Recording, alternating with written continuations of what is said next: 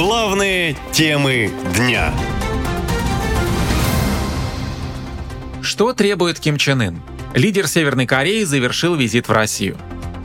Ким Чен Ын завершил свой визит в Россию и отправился обратно в Северную Корею на своем бронепоезде. С железнодорожной станции Артем Приморский-1 его провожали глава Минприроды Александр Козлов, мэр Артема Вячеслав Квон, российский посол в Пхеньяне Александр Мацегора и губернатор Приморского края Олег Кожемяка. Последний на прощание подарил северокорейскому лидеру бронежилет и шесть дронов. Отношения с Россией сейчас главный приоритет для КНДР. Об этом Ким Чен Ын заявил во время переговоров с Владимиром Путиным на космодроме «Восточный». Их встреча началась с осмотра стартового комплекса для ракеты-носителя «Союз-2». Позднее состоялись переговоры двух лидеров с глазу на глаз. Они длились около двух часов. Как сказал Владимир Путин, вопросов накопилось много. Вопросов у нас много.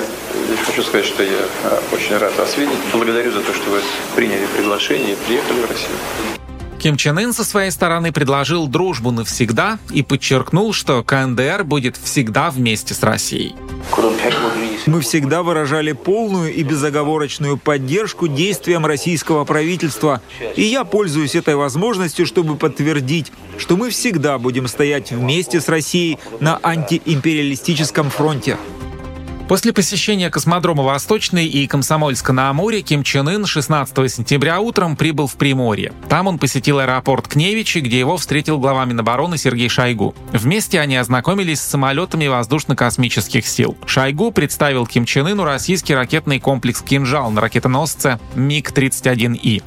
Помимо этого, лидер КНДР ознакомился с российским пассажирским самолетом Ту-214. После этого он осмотрел фрегат Тихоокеанского флота «Маршал Шапошников», Волков. 16 сентября он также посмотрел балет «Спящая красавица» на приморской сцене Мариинского театра. А 17 сентября Ким Чен Ын посетил океанариум и Дальневосточный федеральный университет. Лидер КНДР надеется, что этот вуз будет играть важную роль в научно-техническом сотрудничестве с Россией. Ким Чен Ын также провел встречу с корейскими студентами и попросил их усерднее учиться и стараться, чтобы сыграть роль в достижении процветания КНДР, добавив, что Родина надеется на их успех успехи в учебе. Главным итогом визита северокорейского лидера может быть договоренность о поставках России оружия и боеприпасов из КНДР, считает эксперт-международник Федор Киртицкий. В первую очередь, я думаю, это не столько оружие, сколько боеприпасы. Помните, покойный Пригожин это самое записывал видео в формате «Шойгу, Герасимов, где снаряды?» У северокорейцев просто много снарядов, действительно. Я не знаю, какого качества, но по части количества это все очень хорошо, потому что у них э, очень развитая военная промышленность, э, потому что страна пытается э, в мирное время эмулировать модель тотальной войны, то есть э, у них уровень мобилизации, ну, примерно как был в Советском Союзе во время Великой Отечественной войны. Вашингтон уже предупредил Москву и Пхеньян об ужесточении санкций, если они договорились о поставках оружия. Вообще КНДР существует в режиме санкций целых 73 года. Первые экономические ограничения США ввели в 1950 году после начала Корейской войны. Россия же находится под западными санкциями не так давно, после начала СВО. К углублению сотрудничества Москвы с международным изгоем Северной Кореи россияне относятся неоднозначно. Корея не очень интересная страна в плане э, свобод. И дружить с ней – это быть похожим на них, наверное, я не знаю, как-то так. Я бы лучше предпочел дружить с более развитыми странами, демократическими.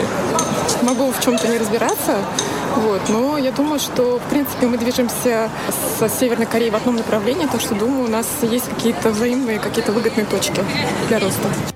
По словам экспертов, на фоне западных санкций и международной изоляции Россия вынуждена усиливать сотрудничество с Северной Кореей и Ираном, в том числе и в военной сфере. Эти страны хоть и под санкциями, но могут что-то отдать. Но взамен они требуют от России главные достижения – разработки и, грубо говоря, мозги.